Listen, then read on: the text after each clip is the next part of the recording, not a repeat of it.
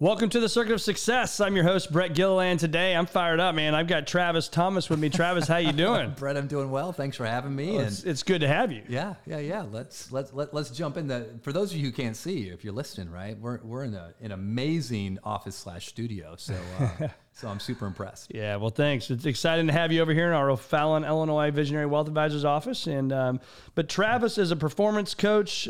He's the creator of Live Yes And, which I can't wait to talk about. Yeah. Live Yes And. You're also a comedian. So hopefully you make me laugh today. Yeah, doubtful. Doubtful? Okay. But also comedian, you're an author, man. You've worked with the, I'm going to say this word, I don't normally say it, but the Chicago Cubs. Yeah, we're here in St. Louis country. So, yeah. So I'm a mercenary, Brett. So Chicago paid me, so I worked. Exactly. St. Louis you got to show up. Called me in yet. All right, well, we'll get the guys over there and see if they can get you. But the Chicago Cubs, Boston Red Sox, Toronto Blue Jays, Georgia football. Do a lot of personal coaching, workshops, online programs, man. And but the biggest role you can have right now is to the United States Men's National Team for World Cup coming up. Yeah, really exciting. So I've been on staff with them since January 2020. The head coach brought me in, Greg Berhalter. And so I'm a contracted worker, but on staff. I'm the leadership and team dynamics coach. Okay. So that's kind of the title we came up with, which carries a lot of things. But working with the team from leadership skills to mental skills. The way I like to think of it, Brett, is I'm the guy that just is always thinking about the culture, right? So kind of the torch carrier for the culture, where so many staff members are doing so many important things. I'm always thinking about, all right, how are we continuing to make sure we're in alignment with our overall culture as a team? Yeah.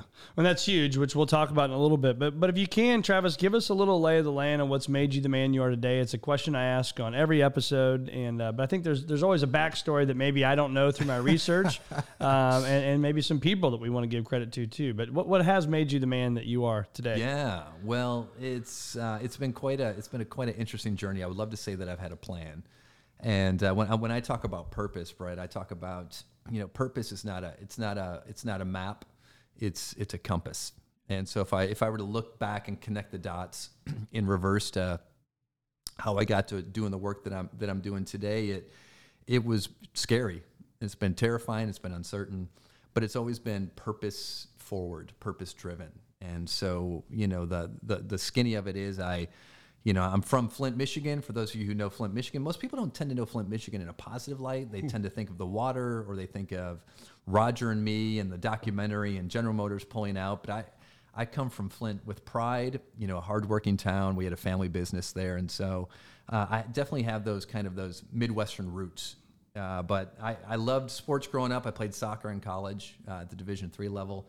Got out of college, got married right away. My wife and I were celebrating year 26 nice. Next month. We got married young, and I figured it was time to kind of get into the professional world, whatever that meant. And so we moved to Boston, and I was working in marketing. She was working in publishing. First weekend in town, we went to an improv theater that had just opened a few months previous. Saw an improv comedy show. And for anyone who's never seen an improv comedy show, it's a lot like Whose Line Is It Anyway? Okay. On TV. Second City is a big improv theater that a lot of people have heard of. Went to a show, 5 or 6 people on stage, creating stories out of nothing, out of audience suggestions. And I saw that show, and I was blown away. I was like, how do they do that? That's magic. How do they do that? So they have takes a lot of courage. Takes a lot of courage and a lot of just. I'm like, what's the formula there? And so I signed up. They had a training center, so I took a level 1 class. Level 1 turned into 6 levels of training, and a year and a half later, I was graduating from the training center, and then I was auditioning for their touring company, and I made their touring company, and then I made their development cast, and then I finally, after a couple of years, made it to the main stage cast, and so. Kind of felt like a superhero. I had a real day job, Clark Kent, with a suit during the day. And at night I was on stage, hopefully making people laugh. And I did the improv comedy thing for a few years, moved to Florida, started a group of 2 guys down there in 2003, 2004. We still perform together when we can. It's more of a glorified hobby. But then, I was working for a website, a spirituality website that came to an end. It was the big question kind of around 2005, which, what do I really want to do with my life? And I wanted to do coaching, and I wanted to do speaking. And I really, I love working with groups and teams and people and the corporate level and sports. And, But that started a deep dive into personal development for myself, and then to get certified in personal development, which led into organizational development, which led into corporate training and executive coaching. And were you working with a company doing that, or were you on your own the whole time? I was on my own, which meant I didn't have a lot of work. Yeah, right, exactly. So all of a sudden, you know, we had our third child, and I'm like, you know, family of five, and I'm not making any money. And we go into debt, and we go into a lot of debt. And then it was scary. And it was this idea of sort of following your purpose. Like, man, I really felt like I had a sense of what I wanted to do, but it was tough. And not really knowing what that path was going to look like. Yeah. And so just kind of in survival mode, I would say, you know, survival mode for about 10 years of just trying to make ends meet and being really scary, but always having a clear sense of who I was and what I wanted to do. So let's dissect that if we can. Yeah. So, I mean, that is fascinating to me. So one, you had a very patient and understanding and supportive wife at home. Hard stop there. Right. Yes. Yeah. Yes. Yeah. Shout out to Hollister. To Hollister. My wife, because in lots of different, you know, and I've seen it, we've seen it in other marriages where financial hardship comes and there's not enough there to hold the relationship together. And so, God bless her. Yeah. So that 10 years, so now you're fighting through odd jobs and you get this gig, that's exciting. You get this gig, that's exciting. Yeah. And making a little bit of here. But how does a guy from Flint, Michigan, go to Boston, we go on stage, we're making people laugh. We go down here and we decide, I want to be a coach. Because in my opinion, what I struggle with sometimes is coaches out there, just in full transparency, is they're a coach, but they haven't had the grind. No. Right. No. And now you did the grind, but how did you do the grind and end up on the United States men's national team for soccer? I mean, that's mind blowing to me. Well, and that's the thing, like that 10 plus years, really, you know, it's all the steps in between. And so, you know, I ended up moving up to St. Louis 2007, and I took a job with my alma mater as an assistant soccer coach just to stop the bleeding. Which was SLU. Which was not SLU. Oh, it was actually Principia College. Oh, okay, Principia College. And even though I'm working at SLU now, it wasn't my alma mater. And I took a job there thinking that there was going to be a job on the other end, either as a resident counselor at the college or, well, that turned into being a resident counselor at the high school, at the boarding school. So for 3 years, Brett, with my children 7, 4, and 1, were living in a boys' dormitory, in an apartment in the boys' dormitory, making nothing. And, but just, it was stopping the debt. But here I was, but you look back and like, what was the work that I was doing on a day-to-day basis, right? I was mentoring young high school men from around the world. And then when I wasn't doing that, I was coaching sports at the same time. And so I was doing the work that was it was laying the groundwork. It was planting the seeds. And then after doing that for 3 years, we put the kids into a minivan. We started driving around the country like, all right, what's the next step? Yeah. We had no plan. And after driving around the country for 6 months, sleeping in a tent, hotel rooms, and friends and family who would ever take us, we ended up back in Florida again. And it was like, oh, I'm going to be a coach, a consultant. We're back in our house. And I thought that was the plan. And then I get an email after being home for a month that IMG Sports Academy in Florida was looking for an improvisation and leadership coach. Like, how in the world did those two exist together? Right. So I didn't really want to leave our home and go to the other side of the state, but I'm like, I can't not explore this opportunity. IMG, it's the best. Right? IMG, right? Yeah. You're working at the premier sports academy in the world. And so I went in and interviewed with a sense of freedom of, I don't really want this job because I want to stay home. Yeah. And so that, you know, a little lesson for those. You had nothing to lose, right? Nothing to lose, because I can be totally transparent and honest. Well, then they decided they wanted me. And so I'm like, this is too good of an opportunity to pass up. So I then did that for about 2.5 years at IMG Academy. Again, you know, as a coach, day in and day out, on your feet, coaching everyone from Korean golfers to NFL combine football players to pre-NBA basketball players to soccer players from South America to tennis players from Russia, and having to deliver that message and work with those athletes on a day-to-day basis. And so when I left there in 2015 and decided to start just my own consulting company called Live Yes And, I felt like, all right, I've got my reps in. Yeah. And then it's really been from 2015 that I've been on my own. I wrote my own book in 2016 called 3 Words for Getting Unstuck, which is Live Yes And. We'll talk about that. And then I, you know, you do what you do. You send your book out kind of as a glorified business card. I sent it to the head coach of the U.S. Men's National Soccer Team in 2019, cold, with no intent of ever hearing anything. A, that he would get it. B, that he would read it. And C, that you'd want to do anything with it. And so what happens? A, he got it. B, he read it. And C, he's like, all right. He goes, are you interested in coming and helping with the team? Here's the culture. Do you want to come in and help me, you know? And that's purely a cold call, if you will. Cold call, cold zero delivery, connection. No connection, didn't know no him. Connection. Yeah. Yeah, and so so since January 2020, I've been, you know, with the national team whenever we're together. And then when I'm not with the national team, I'm doing corporate consulting, corporate speaking, as well as working with other sports teams on the culture and mindset piece. Yeah. So many places to go right there, Travis. So that's the path. So, So how does he end up on the national team? It's like a whole lot of, I have no idea what I'm doing, but I'm just going to take the next step based on purpose. So that makes me think of, the circuits of success, hence the name of the podcast, are your attitude, your belief system, and the actions that you take. Yeah. Get the results. Absolutely. Right? And so without one, it's like the light bulb. That's the circuit side. The light bulb doesn't shine. Right. Yeah. And so what I hear there is action. I hear getting my ass kicked, basically. Yeah. Pardon my French, right? Yeah. For a number of years. And, absolutely. And still doing it. Yeah. Still having support. No plan, which I want to talk about too, because I'm a big planner. Yeah.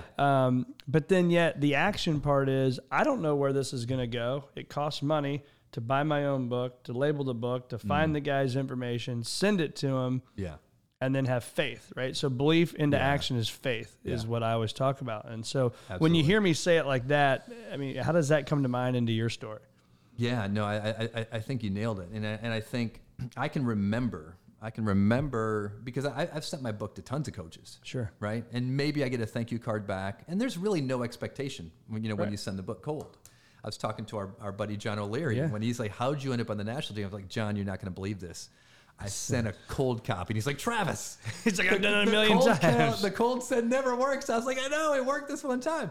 All it needs to do is work one time, right? One time. And so I remember being in the family room and being like, I should send Greg a book. And then the voice in my head says, don't waste your time, right? And then the other voice in my head says, but it only takes 5 minutes. And the other voice says, you're wasting your time. You're wasting the $3 or whatever it's going to send. And I just remember the other voice going, just sit down and do it. It takes 5 minutes. And I wrote the thank you. I wrote the note, put it in the book, sent it.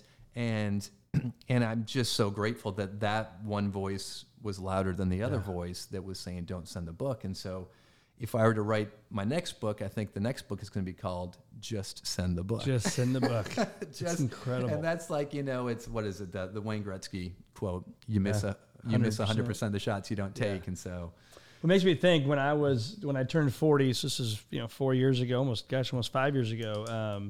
I wrote down the 40 things I had learned in my life. And one of them was, I said, just take the lunch. Yeah. And I can't tell you how many people, you've met them, I've met them. It's, I'm not going to do that. They don't want to pay me, or they're not going to do this. They're not going to take the time to go do it. And my philosophy for 20 plus years now in the business world is take the lunch. Yeah. I don't know. Right. Now you start to get fewer and fewer lunches that you take, but when you're building your career, you've got to take the lunch. You've got to send the book. Wouldn't you agree? Absolutely. And I'm still in that space, right? I'm still in that space where I will go in. I told you, I don't need to say who, but I went in last week and did a workshop for a team. I didn't get paid, right? But I went in with the intent of, this is an opportunity for me to get a foot in the door, to share with what I'm about. And if this is a good fit, that's going to turn into another opportunity. And my advice always to young speakers or young coaches or young consultants, and again, because I still do the same thing, is I offer my services for free all of the time, because how this world works. It's relationship building. You are always relationship building. And very seldom have I done something for free that didn't turn into something further down the road. And again, it's going back to intent, right? Like, what is my purpose, right? So my purpose in life is to inspire myself and others to live their authentic brilliance. So whenever someone gives me the opportunity to provide that, right? Anytime I get a chance to do a workshop with someone, I have the opportunity to live my purpose, right? I get my chance to inspire someone else to live their authentic brilliance. And that doesn't always come with a paycheck on the other end, but it comes with me fulfilling my purpose. And again, since that is my compass, right? If I'm always moving in the direction of my compass, sometimes there's going to be a paycheck on the other end of it, but there's always going to be fulfillment on the other end of it. And it's huge. And at the end of the day, that's always going to be the feeling that keeps me happy and keeps me going. And happy from the standpoint not of frivolous happiness, but of fulfillment. Yeah. And that's why I think it's so important, you know, to have a clear sense of what our purpose is and to be able to keep moving in that direction. So when I go with that, there's two thoughts that came from that part right there. Is one, when I talk about beliefs again and the actions, but that beliefs is the belief in yourself. Yeah. Right. And so I think it takes a massive amount of belief in ourselves to go to that team. Yeah. For free. Because again, you're not looking for the buck now. You have the long-term perspective. Right. But to go there and know that you're going to hit a home run and you're going to deliver. And, you know, there's no guarantees in life, but I have a pretty self-confident thing to say about you that I think they're going to call you back. Right. So belief in self is massive. Yeah. It's so interesting, Brett, you say that, because it's funny. I go in, if someone said, hey, will you come and do a workshop? I have tremendous belief that when I go in, I'm going to provide like a quality session. There's also a voice inside of my head that is always making me doubt my ability, imposter syndrome, whatever you want to call it. So, and it's those two, you know, the analogy of the two wolves inside your head, right? You know, it's whichever one you feed is the one that wins. And so I always have a healthy dose of doubt, but there is whatever it is. And I think that's why purpose is so important, because it's connected to my purpose. Yeah, it almost gives me permission to go, like, I might go in and stink, but I'm still living my purpose. And so just go do it anyway. Yeah, I think we all have those two people, right? The way I always talk to people about them is you get this man or woman on your shoulder here saying, don't do it, Brett. That's a terrible idea. This guy's saying, let's go, you know, like we're going to make it happen. And you're right. Whichever one I listen to the most and feed the most is the one that we do. I call it comfort zone callous. Yeah. And so I think that self-doubt is healthy for some of us because that does drive us. But I think the more you do something, I always say the comfort zone is this big. Yeah. And then if you try to break through it, it's, you know, I play golf, so I have calluses on my hand, right? And so for me to go around that and get out of my comfort zone, I have to go around the callus, right? And so then my comfort zone gets a little bit bigger and a little bit bigger. And you've done it enough now. And the 10 years where you weren't making a dime and you were going into debt, that was you busting through that comfort zone to now you can walk in a room and deliver. Right. It's finding your edge. We're talking about finding your edge of your comfort zone. Yeah. Right. And it's like, you know, working with athletes all the time, even with my own kids, you know, I dropped my son off for training the other night. And the last thing I said to him, I was like, you know, hey, what are you focused on today? Right. I'm trying. How old is he? He's 15. Okay. Just turned 15. Yeah. I'm trying to avoid asking, asking players, how do you feel? I'm avoiding that. Right. Because feelings are not an indicator of performance. Right. Think about that for a second, right? Yeah, feelings are not an indicator of performance. You can feel super confident and still play lousy. You can feel nervous and afraid and still perform at a high level, right? So how I feel is... So say it again, Feelings are not an indicator of performance. Yeah. You know, I was raised, Brett, I think I'm just a few years older than you, despite the gray. I'm a few years older than you. And I was, generationally, I was raised as an athlete. It was this whole be fearless, no fear generation, right? So as an athlete, I felt, and I was a player that carried a lot of nerves. So I always felt that I was less of a man because I was afraid, not knowing that probably most of us had a sense of fear. But if you're made to believe that you're not supposed to be afraid and you are afraid, well, that now I feel that something's wrong with me from the get-go. So I work with athletes. Can I interrupt? I'm sorry. So when I hear you say that, I was a kid that played sports all growing up, and I would throw up before every game. Right. I was so nervous. And it does, man. It messes with your head mentally, which then kind of makes you come back and maybe not be as aggressive. And I joke now that I'm a better golfer today than I was when I was actually competing and playing in golf. Yeah. Because it's less in my head than it was back then. And imagine a coach coming to you at that age and you're nervous and you're afraid, and they're basically saying, hey, it's totally fine. Yeah. It's totally fine, man. Awesome. You care.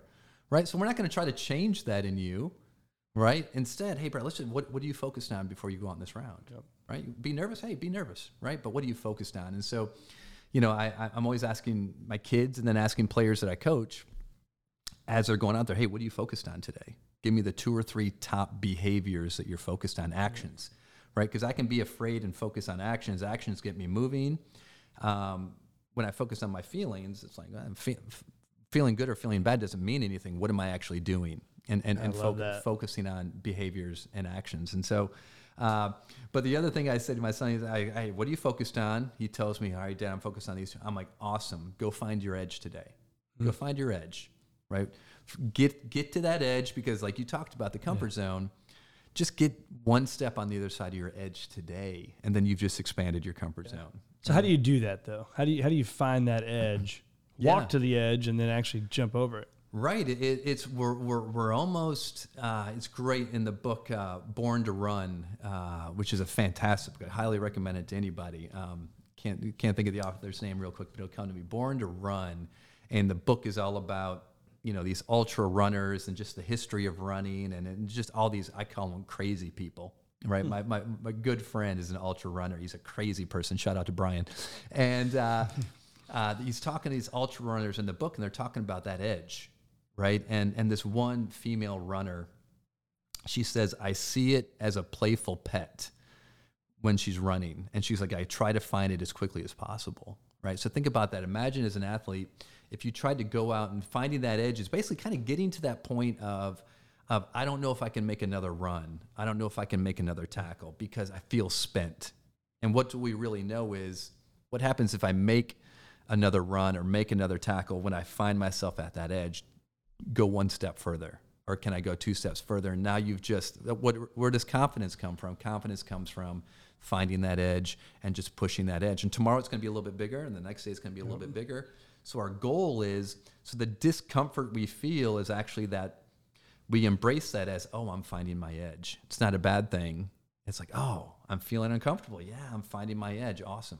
Yeah. And so just push through it just a little bit. It doesn't, I've heard this before, and I'm no doctor, but nerves or anxiety is no different feeling. The body and the brain doesn't know the difference between anxiety and excitement, right? Yep. So the only difference, physiologically, what's going on inside of my body when I'm nervous and I'm excited is the same thing. So the way I like to think about that, Brett, is so the only difference... Man, that would have been nice to know when I was a kid. Right? So the thing that usually determines whether my feeling is nervous or whether my feeling is excitement is because we're thinking about a possible outcome. And when I'm nervous or afraid, I'm probably focused on a possible negative outcome. And when I'm excited, I'm thinking about a possible positive outcome. So it's like, oh my gosh, I get to go take a penalty shot, or I've got a 5-foot putt, right, to win this tournament. If I'm nervous, I'm thinking about missing it. If I'm excited, I'm thinking about making it. Regardless, all that says to us is when I think about the outcome, it's a distraction. Instead of just thinking about, I've got a 5-foot putt, what do I need to focus on in order to make a good putt? Right. So letting go of outcome and focusing on the action, which is always in the present moment. Yeah. Right. And so what improv taught me, which I needed as an athlete, improv all of a sudden exercised this muscle, which is you have to stay fully engaged in the moment. Right. Life is happening in the present moment. Sports are happening in the present moment. I talk to soccer players. I'm like, whenever you feel like you're distracted in the past or you're thinking about the future, if you focus on the ball is always in the present moment. Right. So ask yourself, where's the ball? Where do I need to be? So to dissect that even. So then I'm a guy, I'm playing, I'm the forward. Yep. And the ball's across the field, and I'm thinking about, man, last week I did this one thing, or stuff like that is what you're saying, basically. I can't believe I just missed that easy shot, right, 30 seconds ago, and I'm still thinking about it. We're probably going to lose the game now because I missed that opportunity. Now our thought is, can't believe that happened in the past. Now I'm thinking about the possible future, and then you just want to catch yourself. You just want to catch yourself, oh, my gosh, I'm distracted. So how do I get back to the present moment? Right? And this is business, sport. We're talking about sports, obviously, but for those listening, right? This is life. This is at home with your kids. I talk to salespeople all the time. I'm like, all right, you're in a sales call, right? You're in a sales call. Are you thinking about, I can't believe I just said that. I totally flubbed that. Or, wow, I really need to close the sale. I don't know. Am I going to close the sale? You're either thinking about the when or you're thinking about the then, right? You're thinking about the past or you're thinking about the future. Where do you need to be fully engaged in the moment? In the moment is if you're fully engaged on the client or the person that you're talking to, yep. There's so much information that's being shared in the present moment. But if I'm thinking, and this is again what improv taught me, was as soon as my thought starts to go past or future, I'm no longer engaged, and so I'm missing key information. Yeah, that's huge. Information. And so for a player, right, it's like, oh shoot, I'm distracted. How do I get back to the present moment? Well, there's lots of different tools, but I give them the mantra: just tell yourself, where's the ball? Where do I need to be? Because now I go, oh, where's the ball? The ball's there. Where do I need to be? Is action based. Oh, I need to push up, or I need to make a run, or I need to go win a tackle, or I need. All of a sudden, now you're thinking about what do I need to do instead of what happened or is what is going to happen. Well, it's incredible. You know, I go to soccer games now all the time. I've got four boys, so yeah. I'm pretty much if I'm not here at the office, I'm at a soccer field. Right. Okay, so right. That's where I go, and I'll be there tonight. But you're right, and it's like even as fans we can do that. But let's pivot from the soccer field and go into the home life. Yeah. And so with four kids, it's crazy, right? Things can be nuts. You've got, I think you said 3 kids, right? 3 kids. And so yeah. What advice would you have for the parent to take what you just talked about for the soccer player and apply that to the home, right? To the kitchen, to the upstairs where maybe you're putting the kids to bed, it's chaos, all that kind of stuff. Yeah. And as your kids get older, that gets a little bit easier, right? But it's still crazy. Yeah. So what we're always striving for is to be present, right? Is to be present with whatever we're doing. And so again, you're the home life, there's tons going on. You got young kids, you got trying to make dinner, trying to bedtime, you got maybe you're still trying to do stuff from work. You got all these different moving parts going on.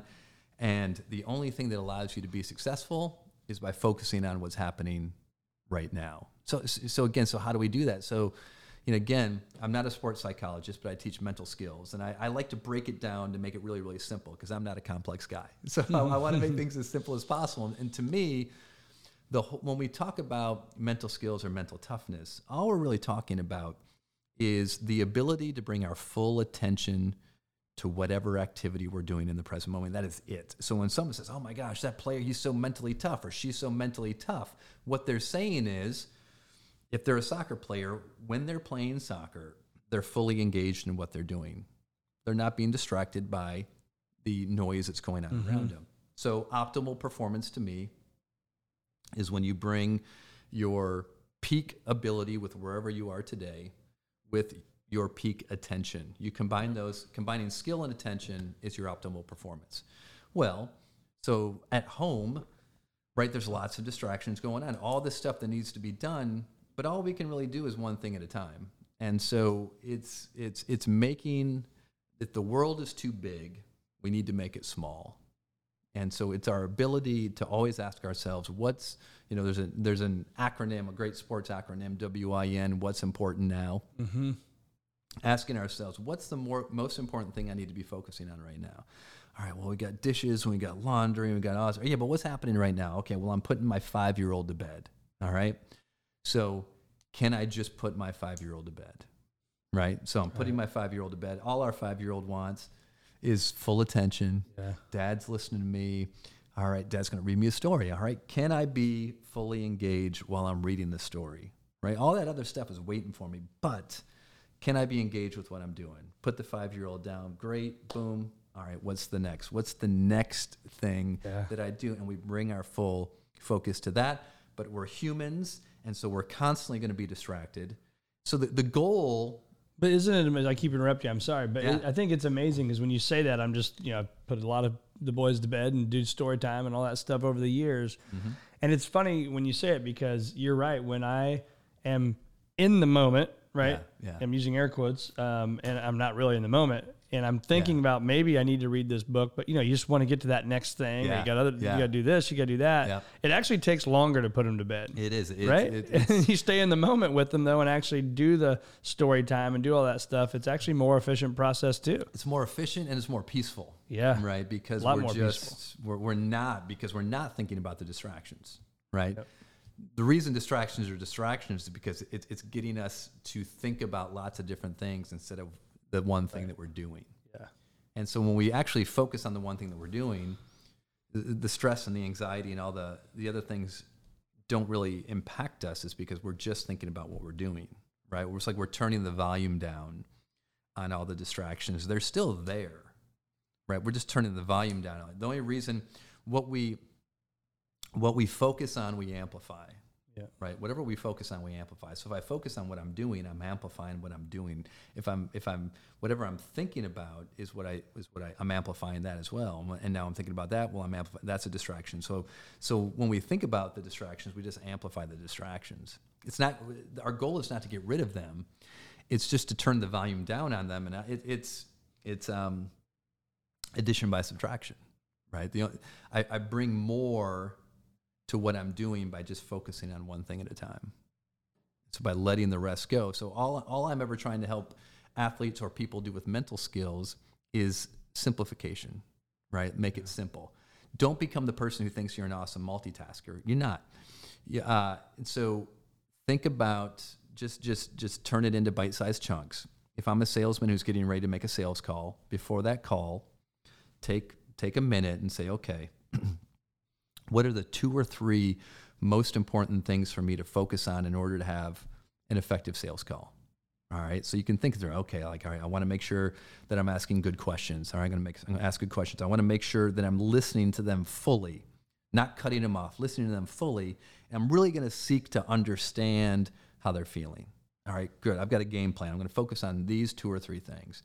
Are there lots of other things going on around? Yes. But if I focus on these 2 or 3 things, my experience has taught me that these are important. And if I focus on these 3 things, I'm going to have an effective sales call.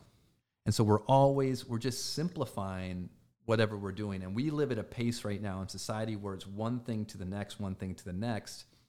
And if we don't create the space in between in each activity, even if that space, I was just doing a coaching call with a corporate group the other day. And in this Zoom world we're living in right now, a lot of times people are like, Travis, I'm going from one Zoom to a next. Yeah. And I was like, yeah, can you pause 60 seconds in between each Zoom? As you finish one Zoom, give yourself a little debrief. All right, what's the most important thing I need to take out of that call? Capture it. And then before you start the next Zoom call, can you do a reboot and say, okay, what are the 2 or 3 most important things for me to focus on in this next call in order for it to be a good call? So turning the page. Yeah. Yeah. And just build those breaks in between everything that we do. Athletes, it's the same thing. All right. From school to sport, all right, to homework, right? School. Can we give ourselves a break? Sport. Can we give ourselves a break? Moving on. And the analogy I heard, which was great, which is music without the pauses in between notes is just noise. Huh. Right? That's true. What makes music beautiful is the space in between the notes. And so if there's no space, if it's just note, it's just noise. And our life is the same way. Yeah, we need to create the pause and the gaps, which allow us to process what has happened and also be intentional about the next thing that we're doing. It makes me think about something I've done, and you can probably see these journals if you're watching back over here. Yeah. And so... I say slow down to speed up and use strategic think time. And I think it's so important for that pause between the notes is I've never heard it like that. And that's so true. And so I think when you think about the world-class business people, the world-class athletes that you get to connect with and help and study really even as well, what are you finding for them from either a breathing standpoint, a slowing down to speed up, think time, like I use my other journal all the time. Like what are you seeing there that's a game changer for those folks? Yeah, I think to go back to just what we were talking about is a real clear sense of priority, right? To always, keeping the main thing. Yep. So even though, right, the higher you sort of rise in importance, whatever that means, you have a lot more that you're responsible for. So the temptation would be that you're just being constantly pulled in so many different directions. And what I've seen, from great leaders, whether it's, the national team coach that I get to work with or really high-level CEOs, is the ability to make sure that they're really clear on what the top priorities are. And the next step is their ability to be really, really present in whatever they're doing. And knowing that it's nonstop, but knowing that the only way to be effective is by bringing their full presence to what they're doing right now. And again, I see this with the national team coach. It's like, I can't fathom the amount of responsibility that's on his plate. But when you're with him, you feel like he is completely present with whatever we're doing right now. Wow. And so the only way that you can maintain that is by actually being really clear on what the top priorities are and making sure that those guiding values, principles, priorities are sort of guiding everything, right? And so again, when I work with an organization, I just had a call today with a potential team I might be working with in the future, and we were talking about culture and creating an identity. That clarity of being really clear on who we are and what we're about, right? And make that as super simple as possible. What are those three core values? What is the main identity of who we are and what we're about? And now, how do we take those values and turn those into behaviors? And then how do we consistently replicate that behavior day in and day out, making sure that everything that we're doing is tied into those core values. Yep. And we can do that in our own personal life as well. Again, the reason I have a purpose statement is so that I have that North Star, so that I have that compass. So when I do feel overwhelmed, I can ask myself, how is this connected to my purpose? And if there's not a strong connection to my purpose, this might be something that on itself is a fine activity, but for me, maybe it's just more of a distraction right now. So maybe I need to say no to it. Yeah, and you say that now because you've had this experience. And so for that person that's in that grind, in the what I'd call the crap work that we both have had to do in our careers, I think, for me, yours is authentic brilliance, right? Yeah. Is kind of the end of your tagline. And that's what this here is, that future greater than your past. Is we our firm mission, my mission is to help people achieve a future greater than your past. Yep. It doesn't just come to you, but I think working on yourself in that 10-year journey, right? Oh, that is how you figure that out. Yeah. And so to people that are like, how do you find your mission? Your mission is found by rolling up your sleeves, putting on your work boots, and going out and making things happen, but also studying, being a student of the game, reading, doing different things like that. Would you agree? Absolutely. And it's whenever, I try not to give advice as a coach, right? You try not to be an advice giver. Questions. You try to listen and help, create clarity through questions and through understanding. But I definitely have young people come to me all the time and say, hey, Travis, what do you think I should do? I've got this option or I've got this option. And really the question I always go back to is, of these possibilities or opportunities, which one excites you the most on a personal level? Which one excites you the most? Because again, I go back to, if we follow our curiosity, right, that's a good indicator that we're probably following some authentic purpose that we have, right? And even if things aren't going well, if we're interested and curious, there's probably a certain sense of fulfillment to it. Yeah. And maybe that curiosity leads to another and again, if I just look at my own journey, I was constantly, even at the most desperate of times, I was still following curiosity that I felt resonated with my purpose. And so, as a freelance worker, I wake up more days during the year unemployed than employed. Right, exactly. Where is that next check coming from? Right. But when I'm doing work on a day-to-day basis that is intrinsically purpose-driven, I'm still fulfilled even on the days when I'm not making money. And so that fulfillment is the constant because it's deeply rooted and ingrained with who I am. And so the money will come and go, and hopefully the success will incrementally continue to increase, and the financial success will incrementally continue to increase all along this journey. And as terrifying as this journey has been, even at its worst, I still had a sense of, this is who I am and this is what I'm supposed to be doing. Yeah. And that's passing that pillow test when you go to bed at night. Yep. Yeah, that's huge. And so when you think about fears, I asked a lot of people this question, is we put a lot of fears up our minds in false evidence appearing real is what it stands for. A lot of people say, right? And so how many of the fears you've put in your mind have actually blown up to the magnitude you put them in your mind to be? Very few of them, right? Very few. Yeah. And I think, you know, the fears, this was a Tim Ferriss exercise that he had talked about in one of his books a long time ago. And in talking about fear, and he would, you know, a lot of times when we have these scary fears, we try to avoid them. I don't want to think about them. And he's like, actually, you know, when you notice these big fears that pop up, he's like, basically follow that path, go with it. All right. Ask yourself, okay, if this were to happen, what would happen? He's like, you know, he's like, all right, I start a company and it doesn't work out. I go bankrupt. Yeah. He goes, then what would I do? And he's like, all right, I would be broke. So I might have to ask a friend or family member if I can sleep on their couch. And he's like, would I be able to do that? And he's like, yeah, I'd be able to do that. Would it stink? Yeah, it would stink. He's like, well, then what would I do? And he's like, I would probably start, you know, working on the next opportunity. Mm-hmm. And so he kind of does like, all right, if the worst case scenario were to happen, what would happen? How would I respond to it? Right. And that's when you can sort of look sort of some of these fearful things, you know, in the face and go, okay, yeah, if that worst thing happened, would I still be okay? And I think like, I feel like I've been able to do that over the years, because then it forces you, Brett, to get really, really clear on what is the most important things in my life.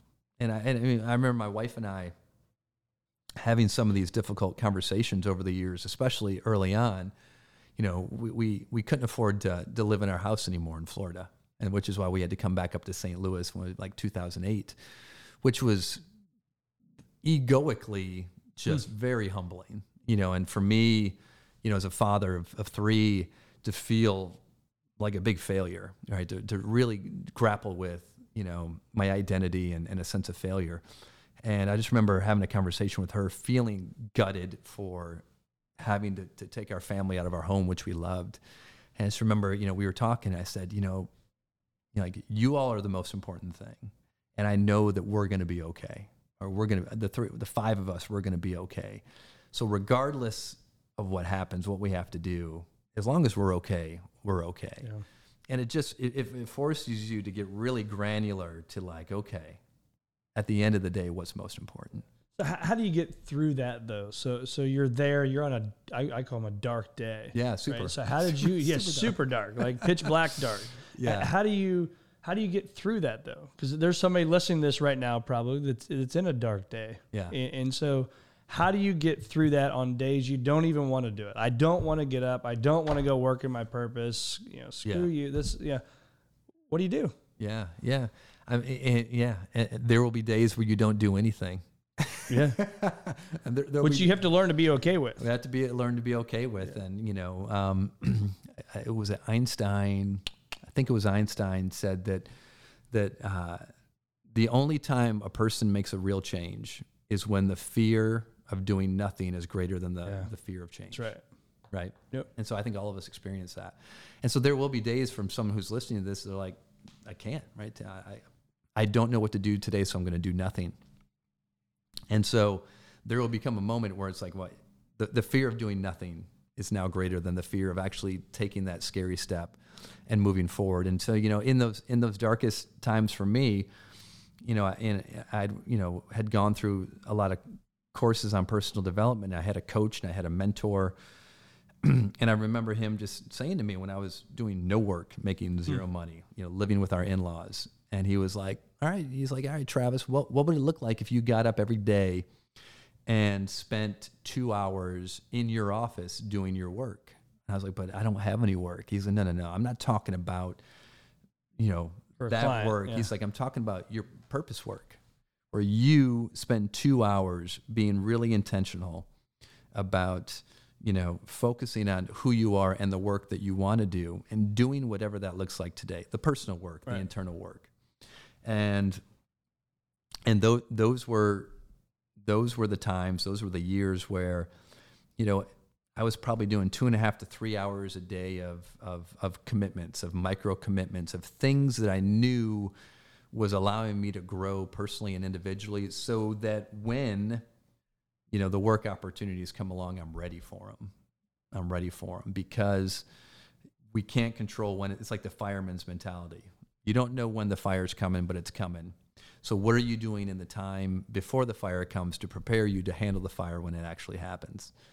And that's sort of that the uncertain discipline that you have to take advantage of those times. So when the call does come, are you prepared to handle it?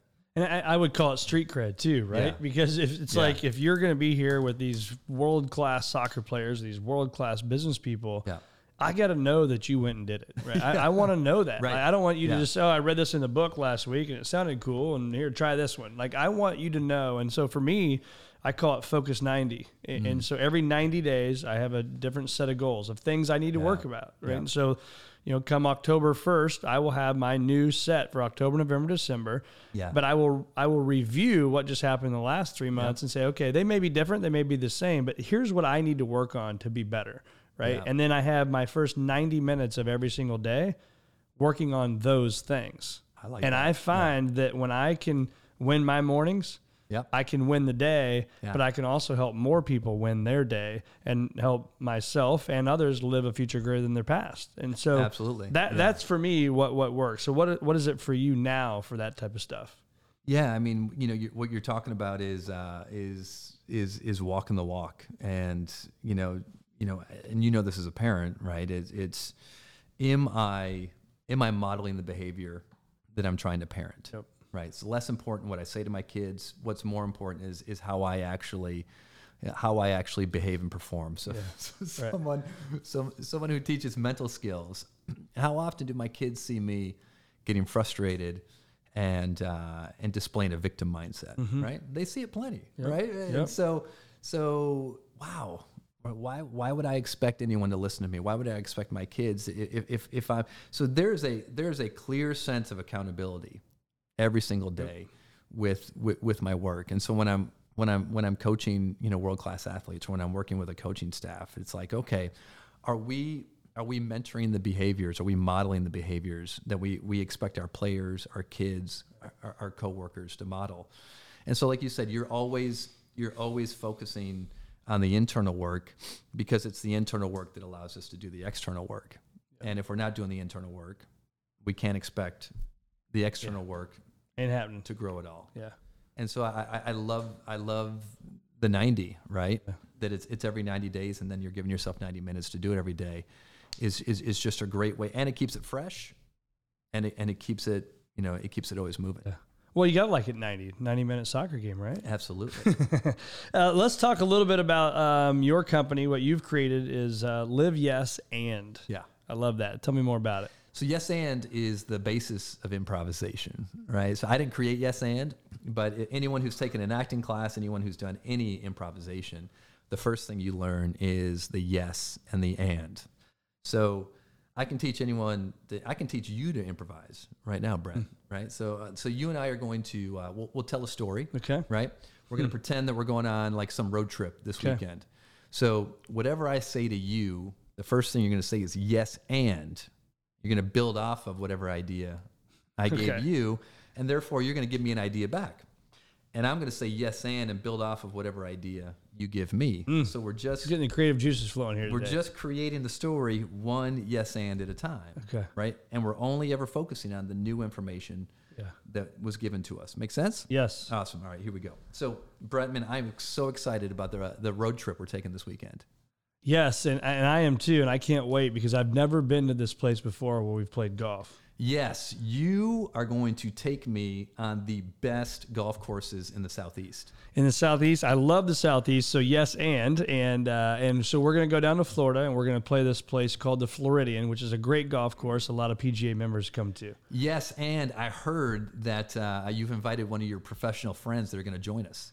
I have. And that friend is an amazing athlete. And his name, he played for the St. Louis Cardinals, and he is a great golfer, and we're going to have a lot of fun with him. Yes. And I am a huge Cardinals fan as well. And while we're down there, he's going to take us to some spring training games. I love that. And so, yes, let's do that. And let's also talk to him about getting back up to the end of the year, and we'll see Pujols hit his 800th home run or 700th home run. How's that sound? Yes. And I heard he's going to put some tickets aside for us for all of St. Louis's last home game, so we can hopefully see 700. Yes, and it's going to be the actual ticket stub and not this thing on your phone that you don't get to keep for the rest of your life. And we're going to set an agreement green seats, we're going to have a lot of fun. Yes, and I know the head concession guy in Busch Stadium, and he's going to hook us up with any concessions we want during the game. I love that. Yes, and I know the guy. Yes, okay. So you just keep going. There we go. So yes, and what does yes and mean from an improvisational standpoint? Yeah. So you and I, you can improvise now because you can yes and. That's it. Right. Okay. So two or more performers get up on stage. We're creating something. We have no idea where the story is going to go. We can't, because I don't know what you're thinking. You don't know what I'm thinking. But as long as we adhere to yes and, we're going to figure it out and we're going to go there together. Yep. So yes is acceptance. Whatever I say to you, whatever you say to me, the yes is yes. I accept that idea as reality. But we don't stop there. The and is, and I'm going to build off of your idea with another idea. And then yes and then yes and yes and. So the story can absolutely go anywhere, because we're adhering to there is no wrong answer. There's no wrong answer. Right. We're creating it on the spot, right? Hey, it's never been done before. As long as we yes and, we're going to be on the same page and we're going to create it together, right? So that's improvisation. Yeah. And then any other performer that comes in, they're going to yes and their ideas, and we're going to yes and their ideas. And so from an improvisational standpoint, the reason, like, I go back to, like, how did they do that? How did they create that magic on stage? Well, they were operating from a mindset of, we're here to make each other look good. Yeah. It's actually an improviser's mantra is my goal is to make my other performers look good. Yeah. What's their goal? To make me look good. And so yes and is the rule or the principle that allows that to happen. So it makes me think about, I'm having an offsite retreat with our executive team and some of our other teammates tomorrow. And so, you know, I've got in my black journal here a bunch of questions, right, to think about the future. And I think, what was the stat I wrote down this morning, that in 1955, 435 of the Fortune 500 companies are gone. So 87% of the Fortune 500 companies are gone from there. So how are we staying relevant? Yeah. What are we doing to evolve? Because our industry will change. You look at Blockbuster versus Netflix. Yep. How do you evolve or not evolve? And so what I hear this yes and being tomorrow is an improv with our team. Yes. Yes, we can do that and. Yeah. And yes, and then it's almost going around the room and seeing what we can create inside our firm for our clients and for our advisors. Absolutely. So what you're going to do is you're going to tap into the collective genius of the group. Yeah. Yes and allows you to tap into the collective genius of your team. But we only do that, Brett, if we are actually genuinely interested in the perspectives of the people that we work with, whether that's our kids, whether that's our coworkers, whether that's our sports team. So yes and allows us to say, yes, I care about your perspective. Your perspective is different than mine. Mm-hmm. What do we tend to do when we run into someone who has a different perspective than us? Yeah. We tend to want to convince them that our perspective is better. And you can't stop. So tomorrow, if there's, I don't know, 6 people sitting around the table. Yeah. We can have the 6 people talking about it and just go around the room, like in a circle, keep it going. And you can set parameters around this. So when I consult this from a team or a corporate standpoint, people are like, well, Travis, I mean, we can't say yes and everything. I was like, no, you can. Of course, this is not a literal, everyone's idea is a good idea. Everyone's idea is not a good idea. Yeah. But the way you get to the good ideas is by getting through the bad ideas. Yeah. And actually, someone collaborating with a bad idea and turning it into a good idea because they're bringing their perspective to it. The creative side too, right? The creative side, totally. You maybe didn't even think about it. But it's a formal deal. You wouldn't even have thought about this. Yeah, you know, we growing up, right? What was the Reese's commercial when we were kids? Hey, you put your chocolate in my peanut butter. No, you put your peanut butter in my chocolate. Yeah. Oh, wait, we put them together. We got an even better product. Yeah. It's a yes and, right? Reese's was yes and. Yes, chocolate and peanut butter. Again, we have a better thing. And so yes and just allows, what we're talking about is we're creating an atmosphere for collaboration. And yes and creates an atmosphere for collaboration. Most of us are used to environments where everything is no but. I know, but we've tried that before. That's going to be too expensive. I don't think we can. So all you're doing is you're creating a space to allow the freedom of ideas and information and creativity to happen. From that space, you can then move into a critical, okay, well, based on the parameters that we do have, how do we take that? Okay, 90% of these ideas we can't use, but we've just mined 10% of gold that we can take to move forward with and turn into really practical solutions. I wrote that down too, is the yes and versus the living. Most people live in no but. Because you're right. Yeah, it's I'm uncomfortable when someone has a different perspective than me. That's human nature. It's survival, right? If I go outside of the cave and I hear a noise and I don't know what that noise is, I go into fear, I go into protection, I go into survival mode. So we're kind of conditioned to be uncomfortable with someone else's different ideas. Anything different than us is uncomfortable. But if I can create a safe environment where I'm curious when I hear a different perspective, and because I care about you as a teammate or a coworker, I go, huh, Brett, actually, I don't know if I agree with that or if I understand. Help me understand where you're coming from. Yeah. And now in essence, we're actually building that trust and respect as a team, because I actually care about your perspective that's different than mine.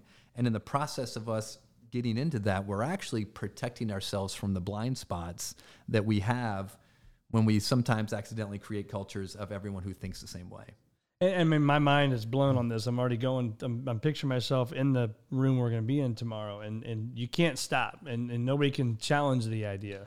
You know, you can set that parameter and go, okay, hey, for the next 15 minutes, let's get out as many ideas as possible. Write it down. And one rule is when someone has an idea, no one is allowed to say, whoa.